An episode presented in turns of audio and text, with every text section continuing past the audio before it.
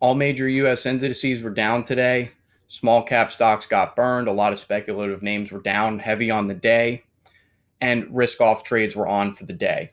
This is the Freedom Dividend episode 16. So today was a very, very weak day in the markets overall, a sea of red throughout all U.S. indices. A lot of the smaller, more speculative names sold off very heavily. A lot of notable names, Grubhub down over 10% on the day. Virgin Galactic started off very weak, was able to rally intraday. Same thing with MicroStrategy, Bitcoin. A lot of the different smaller names were very weak overall today. There's a lot of selling going on in the market. And a lot of this is coming from Jerome Powell's comments over the last few days on inflation as he testified in front of Congress. And you saw a lot of weakness today in people trying to get out of certain trades. Bonds were bought today. The Japanese yen was bought today, and the Japanese yen is considered to be the safe haven currency in the foreign exchange markets. Oil sold off today, and now oil is actually trading at below $72 a barrel. Gold was slightly up on the day. And you just had a lot of weakness overall. Even Asian markets were weak to begin the day. And now starting Friday's session, it's early Friday morning past midnight. So it's now the Asia trading session for Friday. And indices are down a lot there as well for the day. So a lot of weakness overall in the markets broadly. And a lot of this is because of all of the unknowns about what's going on with the Fed fighting inflation or not fighting inflation. So now the Fed has the spotlight on them, and it's going to be Powell's next move to determine what's going to happen in the markets next. But we see that people are starting to get very concerned about inflation, and people are starting to wonder if the Fed is going to fight inflation.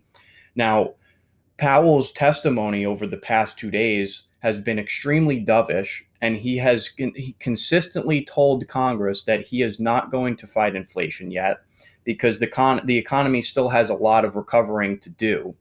And if the Fed stops giving accommodative policy now, we might have too many people continue to be unemployed and too much weakness in the labor markets.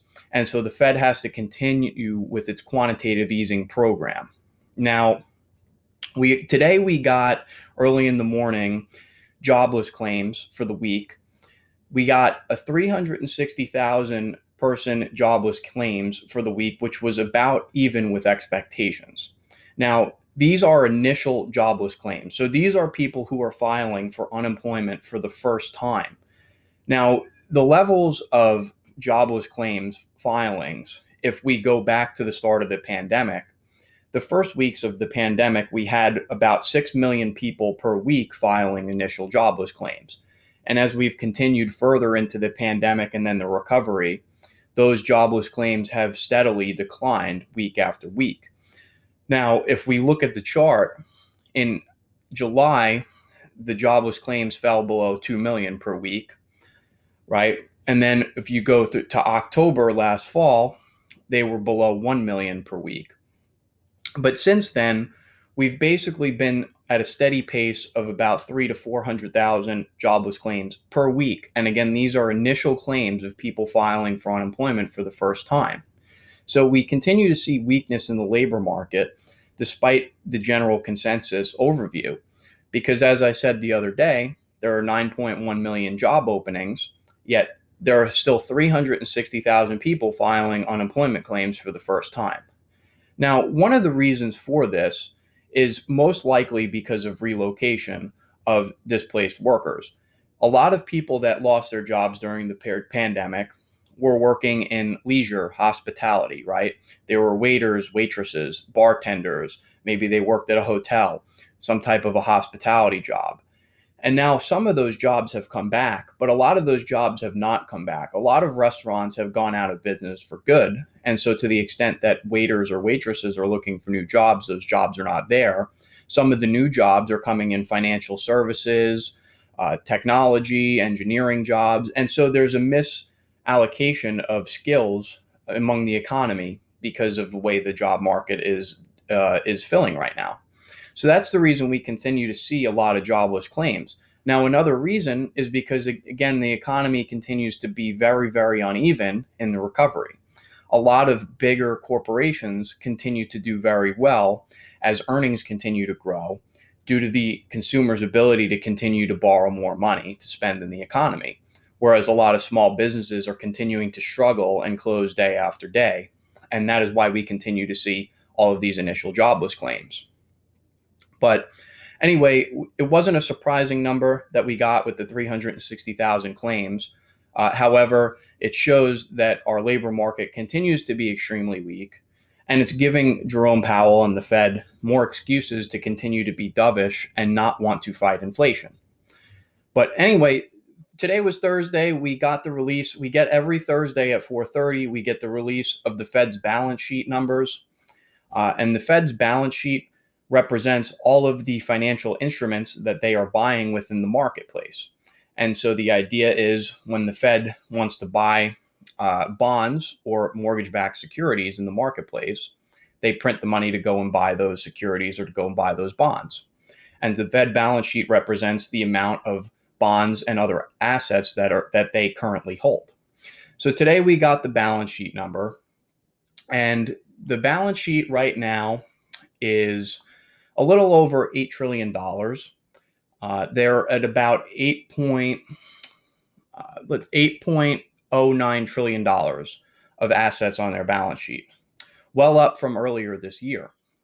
So the Fed is showing that not only are they talking about not fighting inflation, but they are actually doing the opposite, and they are staying true to their word. They are continuing to provide accommodative policies within the economy, doing quantitative easing, which is a fancy word for money printing.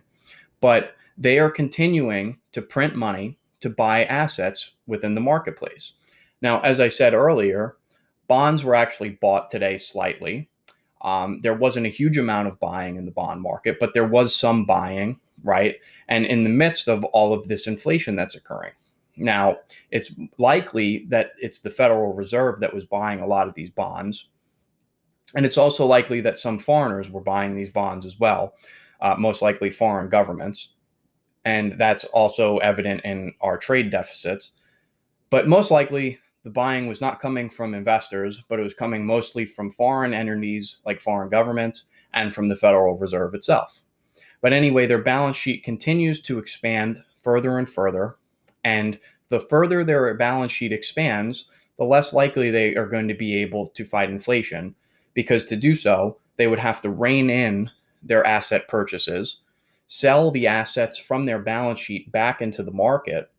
And the only way they can do that is if interest rates rise. The only way they can sell the U.S. bonds, the U.S. Treasury bonds that they're holding into the market, is they have to let bond yields rise so that there is investor demand to buy those bonds from the Fed.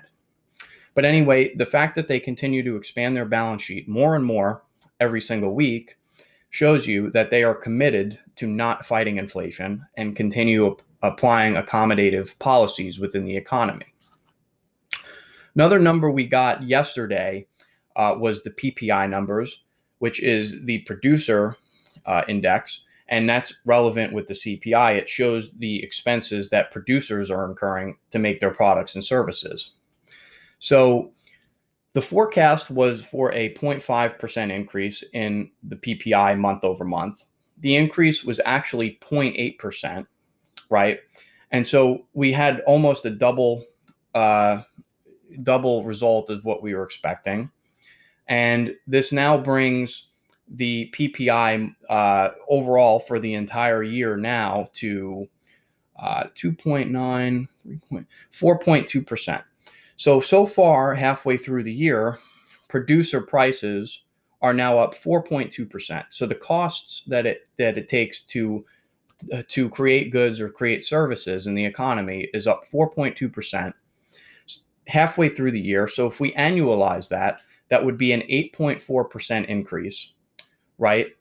Which shows you that inflation is occurring. It is 8.4% more expensive this year for businesses to produce goods and services than it was this time last year, right? And again, these are costs that are going to get passed down to the consumer. So Not all of these costs have been passed down yet, but a lot of them have been. Now, one thing that I didn't go over when I went over the CPI the other day is some of the ways in which prices are not being captured in the CPI. Now, there is this idea, there's this term called shrinkflation. What shrinkflation is it is essentially selling the same amount of a product or this same product for the same amount of money, but for a lesser amount. So for instance, you might take a cereal box, right? And you might put less cereal in the box, but sell the cereal for the same amount of money as you were before. So in other words, the price stays the same, and therefore it's not captured in the CPI. However, there is a price increase because if you consider how much cereal you're buying, then you're actually buying less cereal for the same price, which means the prices are actually going up, but that's not being captured in the CPI. However, this is something that is captured in the PPI, right? Another example of this would be selling products in bulk, right? But for different amounts of money. And so if you break it down and you go by volume, you're actually getting a different amount of products for the same amount of money. And this is not being captured, but this is what a shrinkflation is. And, you know, another thing with this is a lot of companies, they're restructuring the way that they price things. So for instance, maybe the price of a hotel room didn't increase, but maybe they're adding a extra resort fee attached to renting out that room. Now, that wouldn't be captured if the CPI was measuring the price of a hotel room, right? But that cost is being added in, and that's a very real cost that you have to bear as someone who wants to buy a hotel room. So therefore, that's not being captured by the CPI, but it is showing in the PPI. And as I went over before the other day, the CPI is up 4% for the year or 8% annualized CPI, but the producer price index is up 4.2% for the year or otherwise 8.4% inflation for the year. So it shows that the CPI is not capturing everything that companies are doing to try and pass their costs onto their customers. But that is very relevant. And then just to go over the core PPI month over month, the forecast this month was a 0.5% increase, and instead we got a 0.7% increase. So the numbers are very similar there. But again, it's the same story. A lot of businesses are passing on their costs to their customers, but it's just not being captured by the CPI. Anyway, I want to get into an interview. Jeff Gundlach was on CNBC today.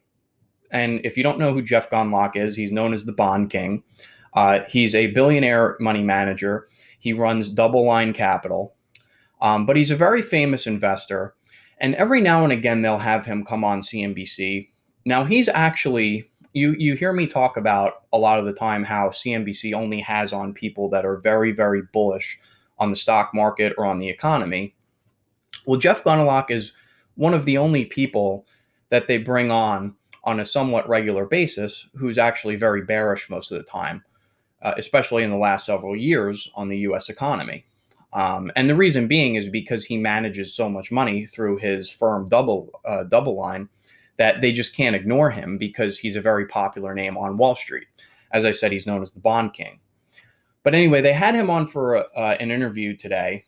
And I wanted to take some of the points from the interview. I didn't get a chance to watch the whole thing, but I was able to catch pieces of it.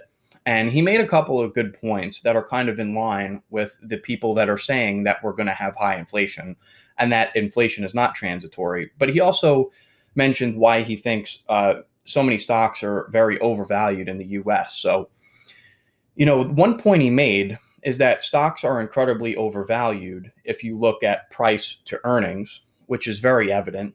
The price to earnings ratios in the S&P 500 and the NASDAQ have not been this high since the peak of the dot-com bubble in the late 90s. So, but one point that he did make is that stocks are very cheap compared to bonds, right? And he referenced how the bond yields are being so suppressed because of all the Federal Reserve buying of bonds, as I just went over, that because it's so costly to buy bonds and to own bonds, that is what's making stocks in the U.S. cheaper to an investor looking at all asset classes, which is actually a very good point. And so it shows you that as the Fed continues to artificially suppress interest rates, that is artificially pushing up stock prices. And it's very important to understand that, because that tells you that stocks as a whole broadly are in bubble territory. Because if by definition you believe that stocks are cheap because bonds are so low in yield, if those yields start to rise, that means that those high valuations of stocks have to then reverse, right? But I thought that was a very good point. And he also mentioned how he believes that a lot of foreign investors are buying U.S. bonds. And he referenced how a lot of other nations around the world and a lot of other central banks are also doing quantitative easing, which again is just a fancy word for money printing, but they call it quantitative easing, so it sounds a little bit better. But he mentioned how a lot of different foreign nations are doing quantitative easing around the world, and they also have negative real rates of return on their bonds. And so it's better to get a lesser real rate of return on U.S. bonds if you're a foreign investor. Now, I sort of disagree with this. I understand the notion of it, and I agree with him somewhat that there is probably some foreign investor demand for U.S. bonds. But still, if you're an investor overseas and you're looking at U.S. markets and you're realizing you're still getting a real negative rate of return on bonds, to me, it's more likely that you would still look to invest in equities or real estate or other asset classes, right? Or corporate bonds possibly, even if they're in the US markets. But to me, I don't think any foreign investors in large majority are salivating over the ability to be able to buy US bonds with a negative real rate of return. And I understand that some investors do need fixed income assets, but I still don't believe that there's huge investor demand there. I think all of the demand is from foreign governments who still think the Fed is going to fight inflation, right? And then therefore raise interest rates and raise the value of their bonds that they're going to get.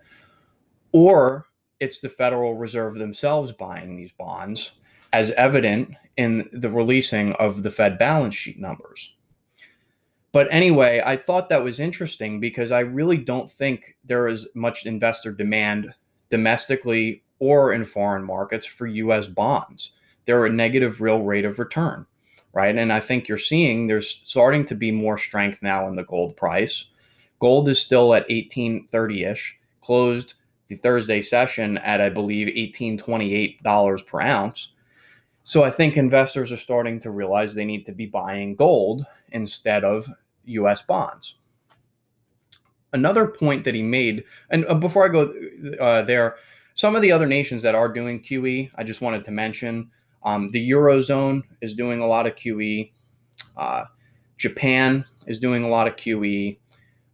Australia, the Bank of New Zealand, the UK. There are a lot of nations doing QE, and I think that's one of the reasons why we've gotten away with so much money printing for so long, is because a lot of other central banks around the world are doing the same thing.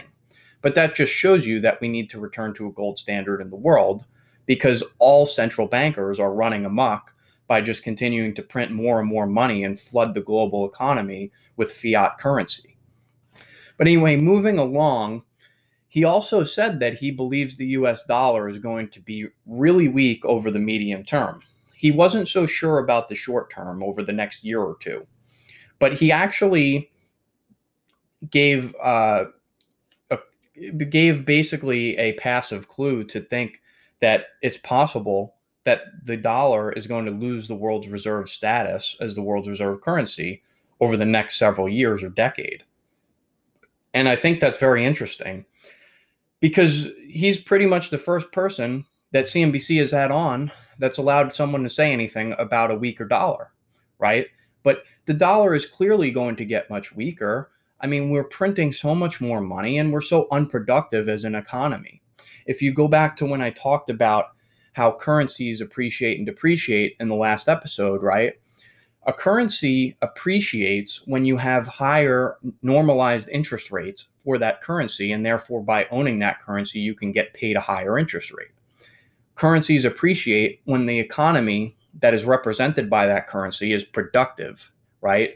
Because productive economies, as I've mentioned before, work to create deflation, right? Productive economies lower prices, create deflation, which therefore raises the value of the currency, right? And that creates an appreciation of the currency.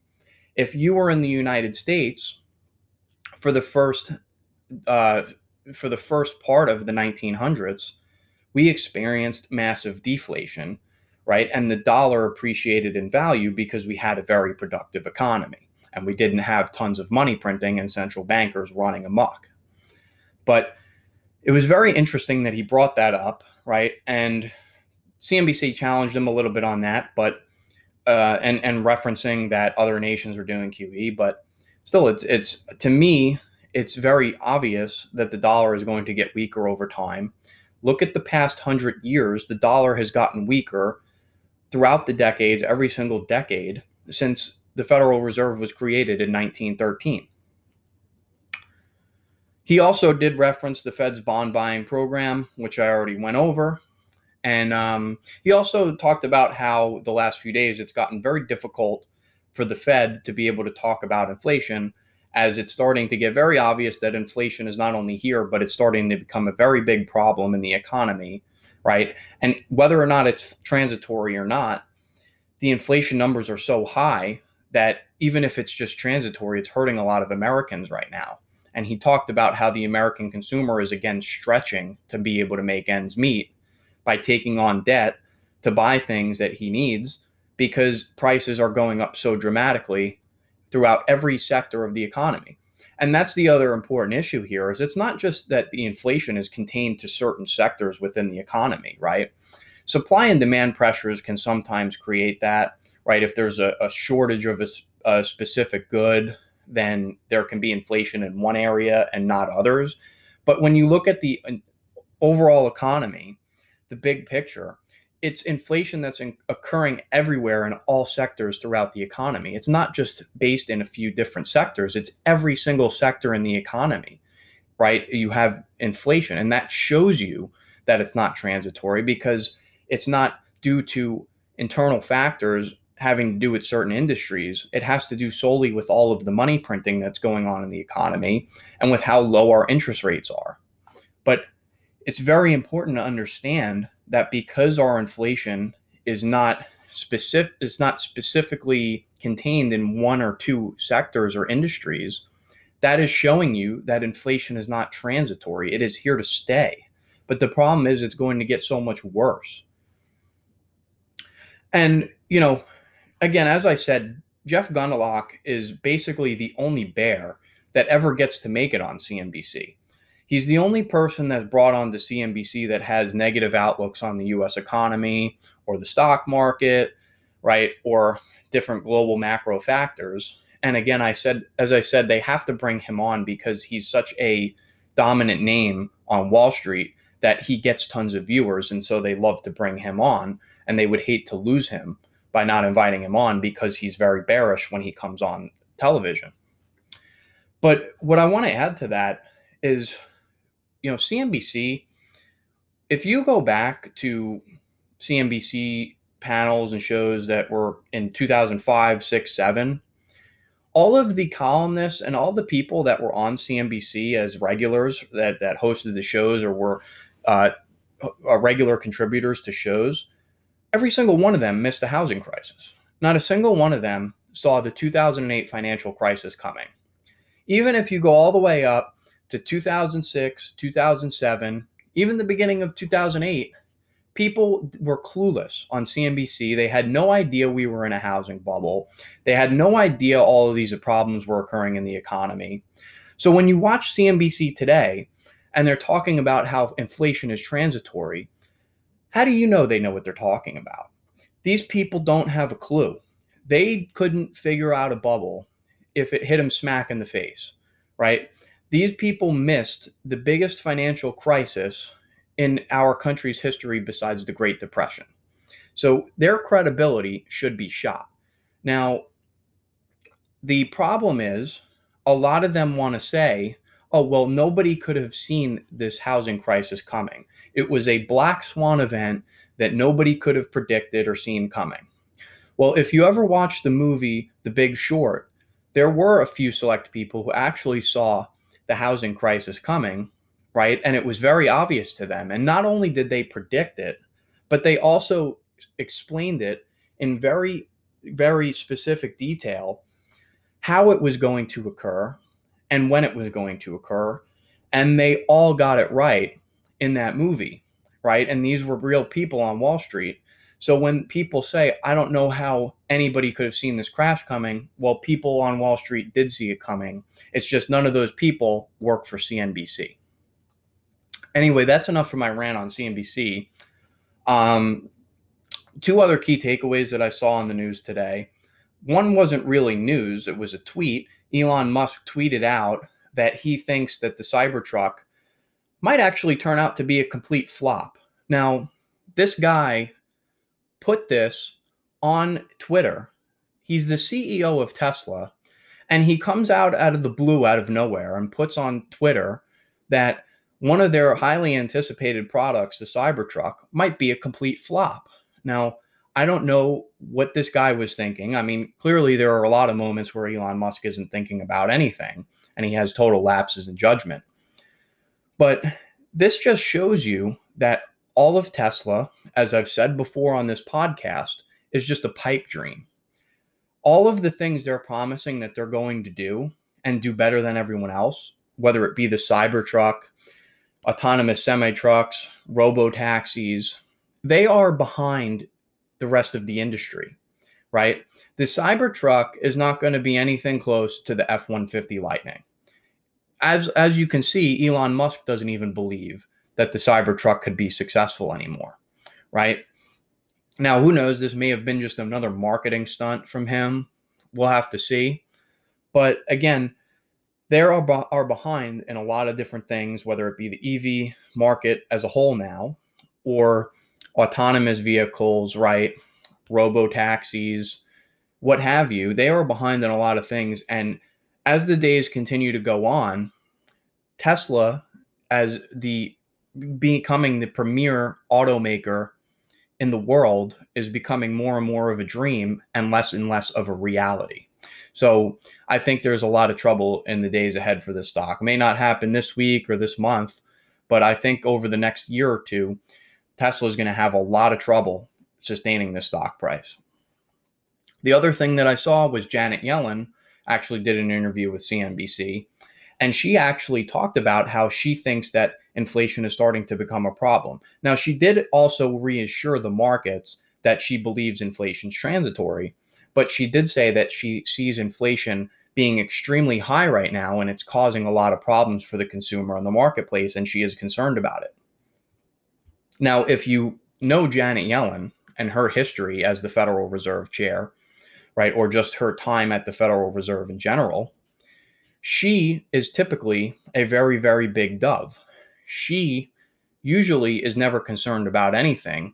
She was another one who completely missed the housing crisis in 2008. But the fact that she's worried about inflation and in turn becoming more and more hawkish as the U.S. Treasury Secretary now, right, shows you that inflation is probably a much bigger problem than people are assuming. If Janet Yellen thinks it's a problem, yet she's been all about quantitative easing in the past, clearly this is a problem that people need to be deeply concerned about. Anyway, as I said, a lot of the labor market restraints are from supply chain issues, right? A lot of the Federal Reserve is saying inflation is transitory because there are a lot of different supply chain issues going on, which is causing a shortage of goods in the economy and therefore causing prices to go up, which is temporary. Once we fix the supply chain issues, all of these prices can come back down. Now, as I mentioned in the beginning of the podcast, this is not going to be the case, because the reason we continue to have over 300,000 initial jobless claims week after week, now 15 months into this pandemic, is because a lot of the people that are unemployed and losing their jobs, there's not a similar job coming back into availability, right? A lot of these supply chain issues, right, like transportation, for instance, or transporting goods or distributing goods, a lot of people that were doing that were not the ones that were laid off. It was, again, waiters, waitresses, people that worked in leisure and hospitality, right? Those are the people that are filing these job claims. Now, if you are a waiter or a waitress, chances are you're not going to start working in logistics or supply chains or transportation of goods. So this is not a temporary problem, and this is not going to get fixed anytime soon. So to claim that inflation is very transitory because of these issues, you're not looking at the situation directly. You're not seeing the overall problem occurring in the labor market. There was a lot of job openings. There's 9.1 million job openings. But the problem is a lot of the 61 million people that are unemployed do not have the skills necessary to fill a lot of those jobs. Now, another problem is that we're still continuing to give unemployment benefits through September. And so some people, yes, that do have the skills to take these jobs are not taking them yet. But another factor is the fact that there is not a match of skills for jobs that are available within the economy. And again, it's because a lot of the people that lost their jobs in the pandemic lost their jobs in the service sector, like in restaurants, bars, leisure, and hospitality. And that's the problem when you have a service sector economy like ours. That's why a pandemic affected our economy so much. Now, you'll notice that China's economy wasn't anywhere near as heavily affected as our economy was. The reason being is they're a manufacturing economy that produces goods and services. They're a productive economy, right? Before the pandemic, they were very productive. Before the pandemic, we were a service sector economy that was very unproductive. And so because of that, our economy was much more heavily affected by COVID than China was. And you'll also hear a lot of the politicians say, oh, well, the reason we have such big trade deficits right now is because of the pandemic. Well, sure, we can hide behind that excuse, but China continues to have huge trade surpluses. So clearly it's not affecting them. So why is it affecting our trade deficits? Well, because we have a service sector economy and our trade deficits were going to be weak, pandemic or no pandemic. Anyway, I wanted to go over student loans because I was having a conversation today about all this outstanding student loan debt that we have in our economy.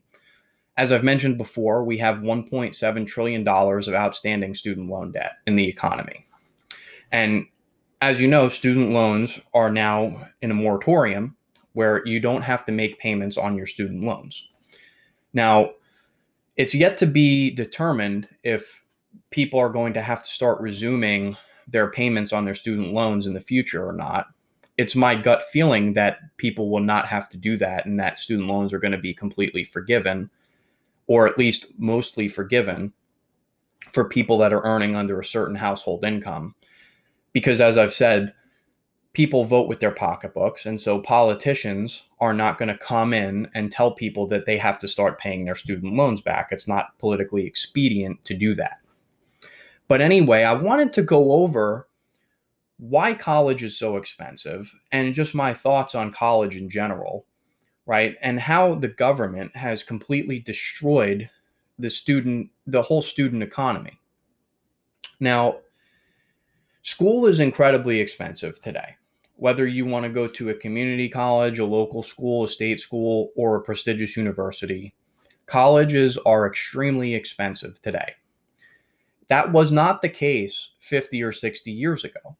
If you went to college in the 1950s, you could work a summer job as a waiter and earn enough money to pay for all of your tuition, room, and board throughout the entire college semester for the winter and the spring, right? Whereas today, you can't go to college in most cases without paying tens of thousands, if not hundreds of thousands of dollars to go. Now, the reason that tuitions are so high is because the government decided that they should make it easier for every American to be able to go to college. So by doing that, or in doing that, they decided that they were going to start guaranteeing student loans. And so in other words, if you wanted to take a loan out from a bank, right, the government said they were going to guarantee that loan. Now, when you look at the business of lending money, the important part about lending money out to people as a bank is getting paid back on that loan. You have to know if you give somebody a loan that they are going to be able to earn enough money with that loan to pay you back, right? If you loan money to somebody that's going to start a business, you have to see their business plan to know that they have a great setup so that the business can take the money that you're lending them, invest it wisely, and generate income and use that income to pay the loan off, right? So when you make loans, the key is the person you're making the loan to has to have the ability to pay you back in the future. Now, if we imagine a scenario where the government wasn't involved in guaranteeing student loans, if an 18-year-old walks into a bank and tells the banker that he would want to go to college, but he doesn't have any money to pay for the tuition. And if the banker is going to determine whether or not he should loan that 18-year-old money to go to college, he would actually examine what that 18-year-old is going to do with the money. So in other words, he would want to know, what degree are you going to get? How much money do you need for tuition, right? How good of a student are you right now? What are your grades right now? What's your likelihood to be able to succeed in college? And what degree are you getting? And what type of an income are you going to earn with that degree when you finish school, right? This way you ensure that if someone's going to take out a student loan, they're going to study something that's going to give them marketable skills when they graduate college and enter the job market so they can earn a high income to pay the student loan back. The government, though, several years ago stepped in and said, we want to make sure that every student can get a student loan regardless of their credit or their life situation, right? Or the degree that they want to study. And so they said, we're going to guarantee student loans because we know that a bank is not going to loan money to somebody who wants to go study a liberal arts subject that can't get a reasonable salary after they graduate college. Right. And by the way, I went to college for political science. It is literally the most worthless degree that you can get in the world, right? My initial plan was I was going to go to college, get a degree in political science, and I wanted to go to law school afterwards. Right before finishing my degree, I decided to change my mind, and I ended up not going to law school, but I wanted to finish the degree anyway because I was only a few months away from finishing the degree. But I can talk about worthless degrees because I have one and I know what a political science degree is worth. And I can tell you it's not worth the piece of paper that is issued, the degree is issued on. But anyway, if I was an 18-year-old who had no credit, no income, no assets, and I walk into a bank and I tell them I want to take out a student loan of $50,000 to go to school and study political science, the banker is not going to give me that loan, right? Because he knows there's a high likelihood that I'll never be able to pay the loan back. Because when I graduate school with a political science degree, there's no job that I can get with that degree that I couldn't get without the degree.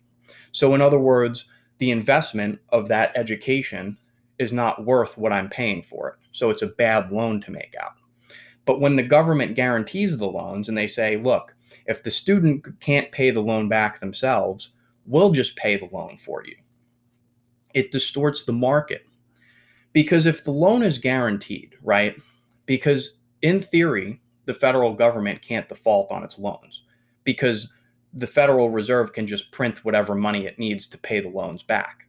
And so in theory, right, if the government is co-signing a student's loan, if the student doesn't pay the loan back, the Federal Reserve will pay the loan back, right, via the federal government. And the federal government can't default by definition.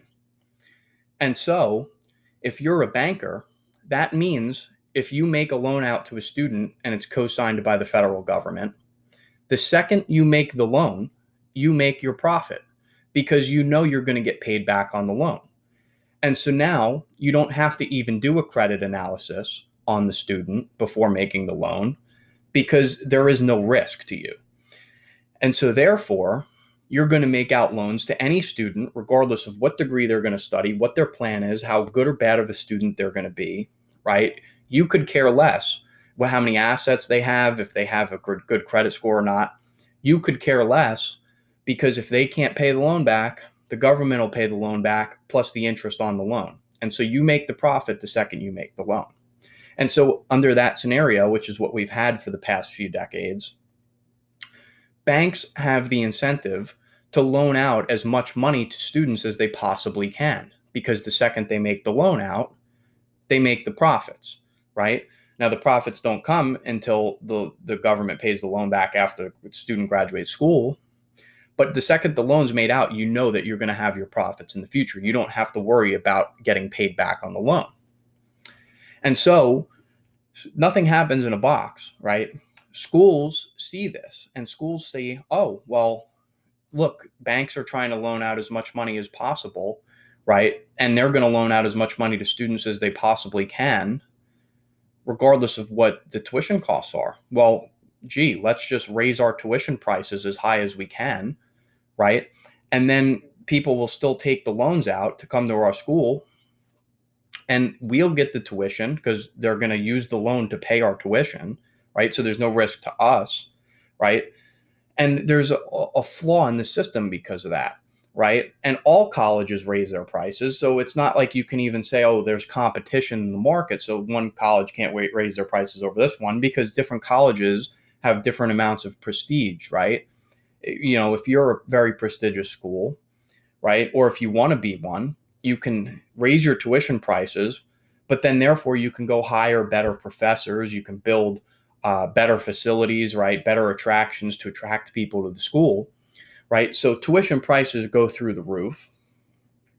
And, you know, if you want to go get a degree, regardless of what the degree is or where you're going to school, it is extremely expensive for you. But the market is distorted because the government tried to solve a problem and therefore made it 10 times worse than it actually was. Now, another problem is that because the banks can loan out, can make any loans they want without any risk, they no longer care what the students are studying in college, right? And so they don't care that if you're taking out a $100,000 loan to go to college, they don't care that you're going to be a doctor, an engineer, a lawyer, some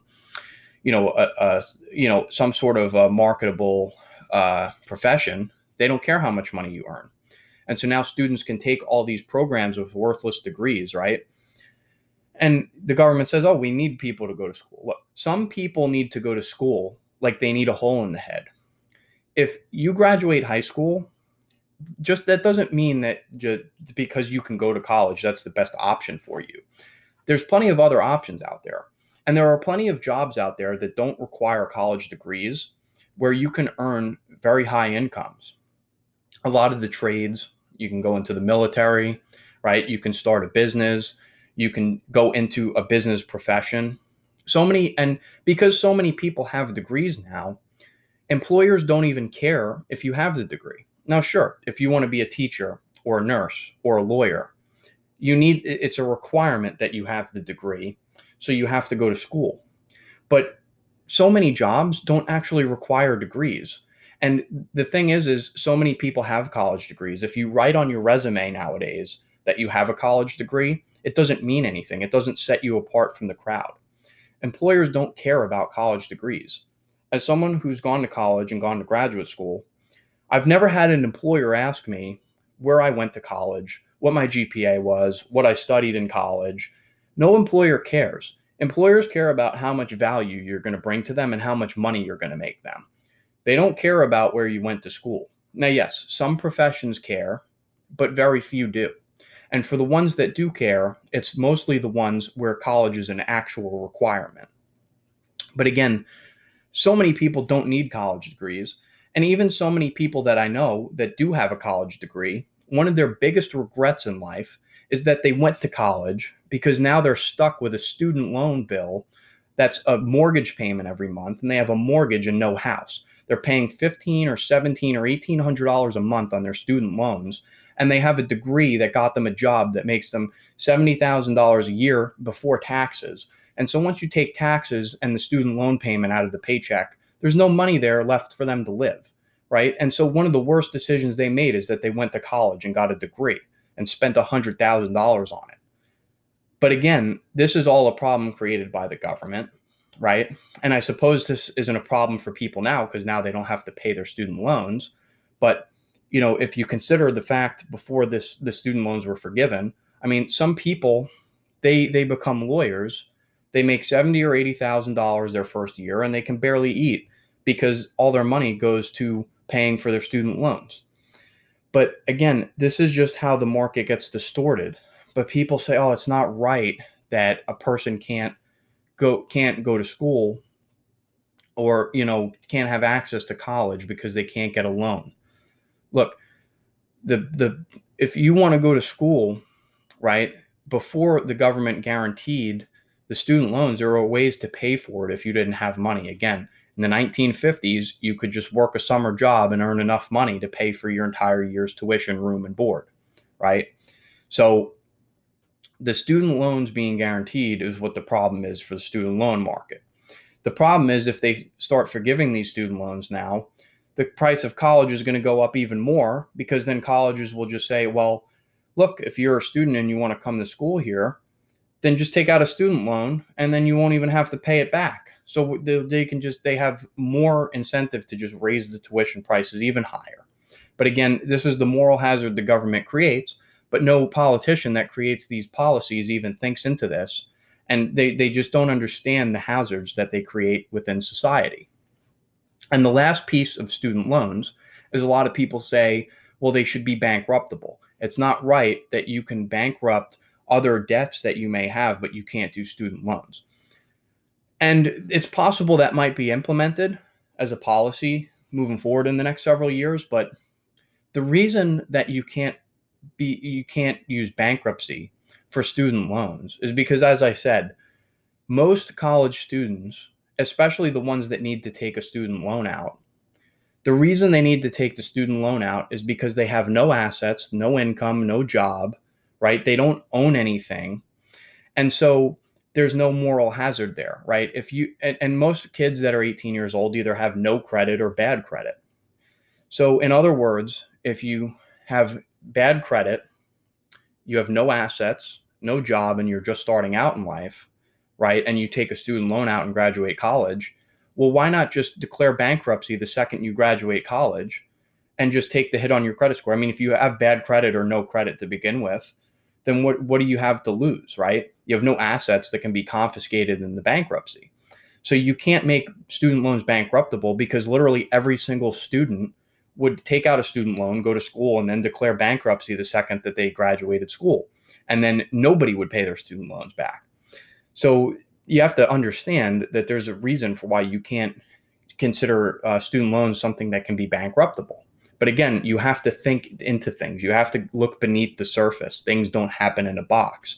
But every government policy that's ever implemented into the economy just destroys the economy and makes whatever problem the government's trying to solve much, much worse. Anyway, that's going to be it for today. I want to wrap up here. Tomorrow, we're going to get the retail sales number. We'll see how retail sales go. There's a pretty big expectation there, and I have a feeling we're going to meet it because people still have leftover stimulus money, and people are also still taking on more and more debt to buy things, which is also a sign of inflation, by the way, because people need to take on more and more debt because the things they're buying are more and more expensive. Their paychecks don't simply go as far as they used to. So that's just another sign of inflation. And also corporate sales are going up because the producer price index is going up. So it costs more to produce goods and services. And so those costs are getting passed on to customers, and that's driving up revenues. But anyway, that's it. I'm going to wrap up here. I'll probably be back on the weekend. If I have time on Saturday, I might do a live episode, and then I'll have people come in and you can ask questions, or we can just have conversations on whatever's on your mind. But that's it for now. But again, looks like the markets were pretty risk off yesterday. We'll see how the Friday trading session turns out. And that's it for now. Take care, everyone.